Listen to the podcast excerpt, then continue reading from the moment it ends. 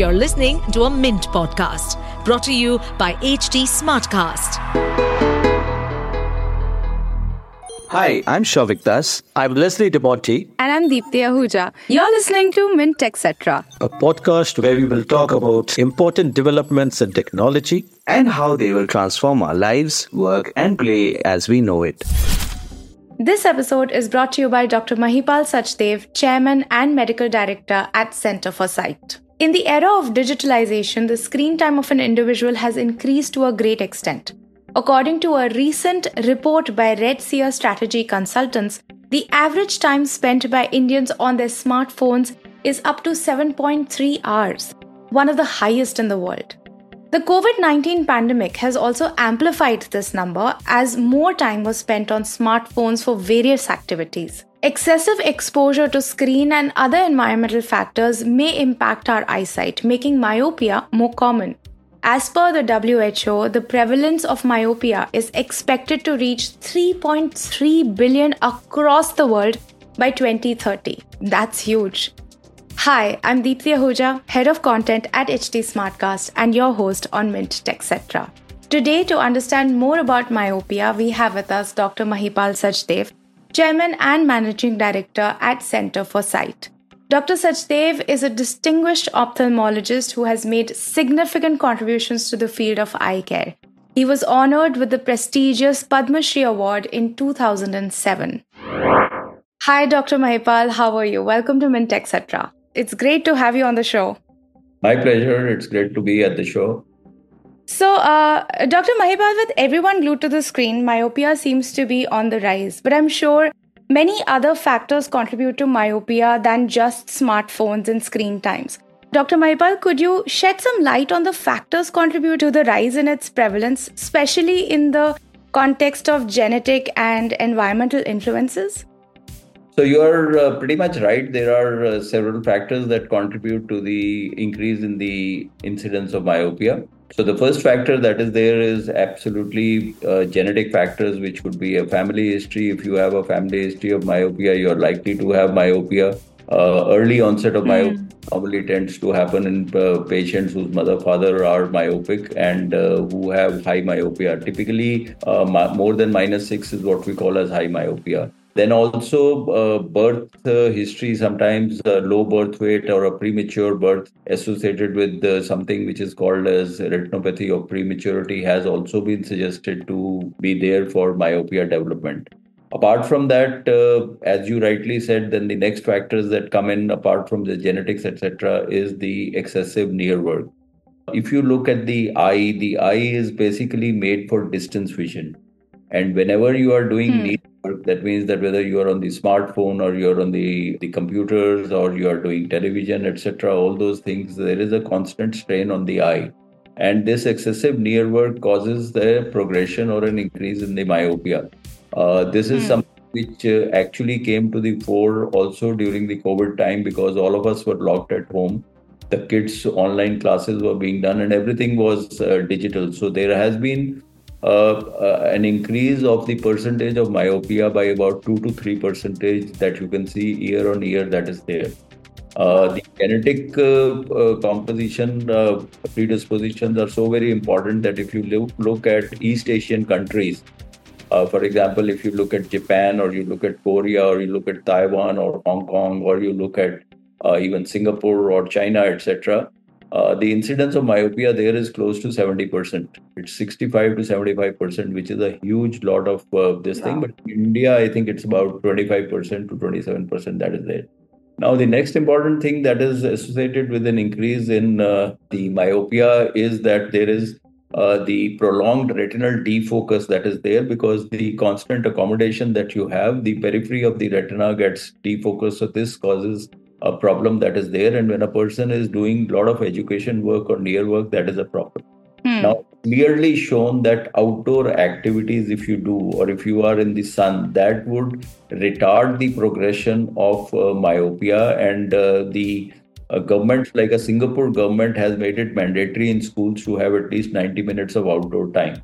If you get sunlight, then uh, that has a production of hormones, and that uh, uh, is working on the rods and cones, and that is also working on the photoreceptors of the retina and can cause uh, an increase in the myopia that is there. So, light dopamine theory is what it is that dopamine, which is there, sunlight inhibits the increase in axial length uh, by promoting dopamine release. So, you all know that dopamine is uh, something that uh, if you go to the sunlight you get dopamine release and this dopamine is thought to be helping in axial length means that the eyeball tends to become larger in myopes the eyeball tends to become larger and right. this process of the eyeball becoming larger gets stopped or retarded if there is dopamine release so therefore outdoor exposure which is in today's world next to negligible because uh, outdoor games have really become uh, something uh, where very few kids go out all your classes are indoor etc so japan uh, korea and uh, singapore etc there is a lot of emphasis on doing this because the incidence of myopia being so high there are a lot of places where they are not able to get professionals where you want people without glasses. For example fighter pilots you want people who are uh, in the army etc railway professionals etc so those kind right. of things therefore that is uh, which is important and finally, what I will just uh, wish to say is that the increase in the screen time is today the most important environmental factor, uh, which is to. so there are several factors uh, which right. are leading to uh, the increase in the myopia, and myopia is really today, I would say, uh, assuming epidemic proportions. Wow. Um, so, are there any significant signs or symptoms that parents should be really aware of, uh, you know, in order to identify if their child is developing myopia? So, the first thing is that the poor child that often gets scolded that you are not doing well at school. Yeah. That's not the fault of a child because the child may be having myopia and the child is sitting at the back bench and the child is not able to see what's being written on the board, etc. So that uh, a reduction in the performance of the child uh, in academics is one of the signs or symptoms. But typically, the signs of symptoms from a medical perspective is that there could be blurring of distance vision. The child would mm. come uh, sit next to a television to watch the television screen or would want to sit near for a blackboard then tired eyes. That means because there is uh, what happens is that uh, normally if you have a power and if you squeeze your eyes like this so there is a pinholing effect and by which you can actually see a little more clearly. So the child tends to do this a constant squeeze and then there is a constant stress which is called as asthenopia that means that the tired eyes could be there. This can lead to brow ache or this can lead to headache. So that is something very important. Plus the child that can develop a squinting. That means you can see that the child is trying to squint when a person is reading and also the near point of accommodation comes nearer so the child wants to hold the books very near. So these are mm. the signs and symptoms that can uh, make you aware that your child is possibly having some problem. Unfortunately again this is unfortunate that in india there isn't an eye checkup done mandatorily when a child is born or maybe at one year's age or when the child is going to school so when a child is getting admission into school, it is according to me mandatory that the child's eye exam should be done because yes. if you do not correct myopia, then the tendency for the myopia to increase and the child performing poorly at school is obviously going to be there. And then there should be an yearly eye exam for the child to see whether the child is developing any refractive error or not. Yeah, I, I remember we used to have such exams every year in school. It used to be a part of our uh, medical examination. Um, but I was doing a bit of research and I read that leaving myopia untreated may also contribute to some serious eye health issues like uh, glaucoma, cataract, etc. Could you elaborate on more such specific risks that are associated with untreated myopia? So, untreated myopia, the first and the most important thing is that untreated myopia leads to more strain on the eye and it causes uh, a progression of myopia. So, an untreated myopia would cause uh, uh, uh, an increase in the myopia. There could be an increase in the axial length of the eye, and that could lead to myopic macular degenerations. That could lead to even uh, uh, early onset of cataract. Uh, obviously, there could be open angle glaucoma, as you rightly said. Uh, so, and the diagnosis of an open angle glaucoma in a myopic uh, often becomes slightly more difficult. So, those are the kind of complication that you uh, have in a patient. And then there is another particular thing that normally uh, myopes tend to wear glasses, and as the glasses become thick, there is a minification factor that comes in. Mm. The image tends to become minified, plus the side vision in a glass gets uh, compromised. So, therefore, there are the problems of uh, certain aberrations or quality of vision being pretty bad that happens in the cases of uh. So, uh, mainly these are the things, but myopic macular degeneration is something that you don't want because that is, just कहते हैं पर्दा कमजोर हो जाना, that is uh, part of myopia and the central vision gets impacted and mm. the hmm. person you really can't do anything much once you are, a person is getting myopic macular uh, uh, myopic macular degeneration. At times, you can have a hemorrhage within the below the eye, and that causes uh, sudden loss of vision, etc. So these are a lot of complications that do happen. As you rightly said, uh, myopia is an epidemic that's continuing to grow. Um, and advanced procedures stand at the forefront of such efforts to provide innovative and effective solutions. Uh, Dr. Mahipal, how do these cutting edge technologies ensure patient safety uh, compared to traditional methods, especially for those pe- uh, seeking more permanent solutions? If you could just elaborate on that. So, first of all, before I go on to the permanent solutions, there are certain other medical methods of myopia control uh, which are now available because permanent solutions for myopia control, that means getting rid of glasses, normally is done after 18 to 21 years of age when the person's myopia is stable and the other parameters of the eye are pretty good. But nowadays, uh, there is the use of uh, under medical supervision. There is the use of uh, low dose atropine eye drops, which are there, uh, which can uh, reduce the accommodative spasm, and that uh, has been clearly shown that it can impact the progression of myopia. Plus, there are certain types of new lenses in the glasses which have come, which okay stimulate the periphery of the retina, which again are given to children. Uh, presently, they are available up to minus 10 number, and that also retards the progression of uh, the myopia. So, these are things uh, plus proper glasses, etc. As I told you, environmental factors, uh, diet, etc. These are the things that you wish to give to try and control the myopia. Now, once the myopia, the child is of a decent age, that means that the child is able to understand and do, then we can switch over to contact lenses apart from glasses. And once the myopia is stable, hmm. so that's the third stage, which is 18, 20, 21. Normally, we don't do it at uh, below that until, of course, somebody is wanting to get admission, say, into a merchant navy or something like that. You can possibly do it at 17 years or something like that. But typically, you do once the myopia is stable, and we have to run certain dilate, uh, certain detailed checks the detailed checks would include the corneal parameters, which are the most important. So, the corneal parameters essentially look at the corneal curvature and the corneal thickness. So, these detailed checks, plus it looks at the retina, plus it looks at the power, plus it looks at what is called as the aberration profile. Once you have done this detailed workup, right. then those circumstances, then there are procedures which are essentially divided into two categories. One is cornea based surgeries, and the second is a lens based surgery. A cornea based surgery, the front transparent window of the eye is called as the cornea. Okay. And that causes a lot of refraction or the way the light is gets focused onto the retina. So when you are having a myopia or you are having a hypermetropia, that's a need for a plus power. A myopia means that the child uh, or the person needs to wear minus glasses, okay, for correction. Hmm. Means that the power of the eye is higher than what is normal and therefore you have to put a minus or a defocusing lens in front of the eye to get the uh, rays to come onto a focus on the retina so you have myopia mm. you hmm. Hyperopia where you need additional plus power to get the light onto the focus onto the retina. And there is a third thing which is called as cylindrical power or astigmatism where you have to have a cylindrical power. So you could have combinations of a myopia with a cylindrical power or a hypermetropia with a cylindrical power.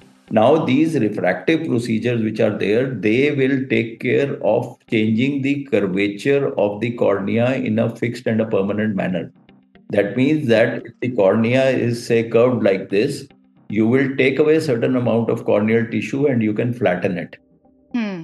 Okay, by taking away this, the, you are changing the shape of the cornea. If you have a cylindrical power, you will take away oval shape. So it's like you uh, take out certain tissue of cornea, which is oval, and therefore your cylindrical power will come down. And if you have a hypermetropia, you will make it a paracentral ablation by which you can make the cornea more steep. So if right. the cornea becomes more steep, then the need for a plus power goes away. So these are the various methodologies which are called as laser refractive surgeries. Hmm. That means that you are using a laser to reshape the cornea. Hmm. So earlier, when you were using a laser, you were using a burning laser, which is called as an excimer laser. You would make a flap in the cornea. So if this is the cornea, you would, if this is the cornea, you would slice it like this, burn away a certain amount of tissue, and put back the flap. The flap would stick to the undersurface and this shape would have been changed. But now from there, you have gone into the smooth incision, lenticular hmm. keratomileusis, that is called as the silk procedure. Okay, so what you do is that here I told you that supposing I have burned away the tissue, instead of burning this tissue, we are using what is called as a femtosecond laser. A okay. femtosecond laser is a measure, femto is a measurement of time. Hmm. So this laser fires for one quadrillionth of a second. That means wow. it is firing for 10 to the power minus 15. That yeah. is named femtosecond because it is firing for a femtosecond only. So this is the cutting laser. So you pass the laser in one plane, you pass the laser in another plane, you create like a lenticule and you pull it out only from a 2 millimeter incision. Hmm. Instead of having a larger flap, which is a 22 millimeter incision, you are working in silk only with a 2 millimeter incision and you are creating a lenticule. Let me give you another example. Supposing you get a letter, hmm. your letter is in an envelope and you need to only open one part of the envelope and take out the letter. You don't hmm. have to cut it all around to open it. So that is the difference between, say, a, a LASIK uh, procedure, a Contoura, or anything like that, where you have to make a flap and then burn and then put back the flap, even though the flap sticks to the cornea, but it does not contribute to the strength of the cornea. While the strength of the cornea mm. or the hmm. mechanical strength of the cornea is less compromised when you are just making a 2 millimeter incision to take out the lenticule. Now, the mm. silk procedure is giving us fantastic, consistent results. Again, we should be proud to say that the first procedure of silk in the world was done uh, at our institution way back in uh, uh, on 5th of January 2020. So it's been four years since we have been working on this particular technology, and excellent results yeah. have been given, and now it's commercially available. Uh, across the world almost except for a couple of countries but majority a lot of countries this is available across the country. The amount of energy that is delivered on the cornea is very little. Dry eye is very little post this procedure. And the biggest advantage of this lenticule is that this lenticule is shaped in a manner which is called as a biconvex lenticule. A biconvex hmm. lenticule gives you the best quality of vision. Like uh, the cameras on which things are being recorded today, the right. lens used in the camera is a biconvex lens. So a biconvex lens has the least amount of aberrations or, or deterioration in the quality of the vision. So that is why the silk procedure giving you minimum uh, kind of uh, uh, requirement of energy. Uh, it's a very fast laser. The outcomes are pretty good. They have been published, and the patients are pretty happy, and they have a wow factor. And more than 97% of the patients who had this procedure said that it was a good decision for them to go ahead with this particular procedure. As of now, we can treat powers up to minus 10 and cylindrical powers up to minus 6. So that is the range that we have. It is still not available for the plus power on which we are working, and uh, soon we should be able to have over the next couple of years the plus correction power also for the sales procedure regardless in the past four years if you've been able to develop this technology and you know the widespread uh, uh, make it widespread it's quite path breaking uh, as we end this episode uh, dr mahipal any key advice or tips that you would like to share with our listeners especially parents you know to promote healthier vision and such habits in our digital age today Okay, the first thing is that uh, I think uh, the parents need to be aware that eyes are very, very important, and an annual eye examination is something which is very important. We cannot take away kids from yes. doing near work that is there, but the near work that is essential for them to be done should be mandated only, and they should definitely have outdoor activities and outdoor sports uh, the adequate lighting should be there. That means a person should have adequate lighting. If you are working like we are talking on the uh, computer, it should be at the same level as your eye, and the distance should be adequate. Uh, apart from that, there is a very simple rule which is called as 20 20 20 rule. That means that after 20 minutes, uh, you should uh, break, pause, and look at a right. distance which is uh, 20 feet, and then you should have about 20 blinks, full blinks like this, so that the tear resurfacing happens, so that you do not tend to have more strain on the eye screen settings, the adjustment of the brightness, it should not just be on the power saving mode and you have very low brightness because that causes the problem. And very high brightness is also something uh, not good. The uh, font size should be adequate, it should not be too uh, small. Uh, that is there. And what I have to say is that uh, the kids if they uh, use uh, less of video games, etc., that is something very important. Green leafy vegetables, vitamin A is also good for the health of the uh, eye. Uh, omega 3 fatty acid, uh, you can easily get supplements, especially for the older people. That also helps you in the maintenance of the eye. Another important thing that is there is the pollution that is happening nowadays. This, uh, you can say, Delhi is the hmm. capital of the pollution. This has particulate matters, and that is causing uh, disruption of the tear film. So you are a lot of us oh. are getting a lot of allergies and a lot of dry eye.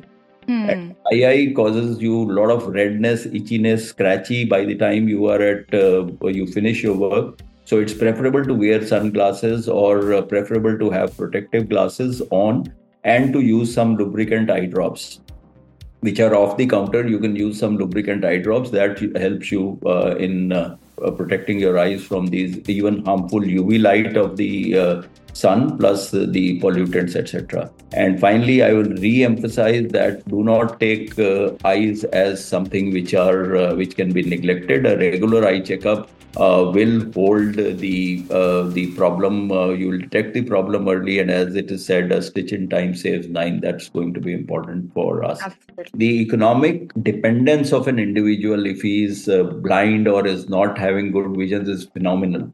Nobody wants mm. Dependent on anybody. There is a there is the the person's own mentality, psyche goes. We have seen patients who have ignored, say, a cataract and got a surgery done. They are they again become full of life they start seeing colors they start seeing everything so i think eye care is something very very important mm. and same thing even for myopia control a child with glasses is often uh, not having the same confidence mm. Not able to perform the tasks if he has to play contact sports football this that like uh, you are on the television screen etc etc you don't want to wear glasses so therefore myopia is something very very important eye care is very important and we need to take adequate uh, precautions to keep our eyes healthy and uh, to keep looking at the beauty of life uh, through our life. Yes, absolutely. Thank you so much, uh, Dr. Mahipal, for such an informative session. I sure hope that this has helped our listeners quite a bit. Thank you. Thank you. So, folks, that's it for this episode. You are listening to Mint etc. You can reach out to us on LinkedIn if you have any questions. Our handles are in the description. This episode was produced by me, Deepthi Ahuja. It was edited by Amrinder Singh. Catch you next week. To stay updated on this podcast, follow us at HT Smartcast on all the major social media platforms. To listen to more such podcasts, log on to www.htsmartcast.com.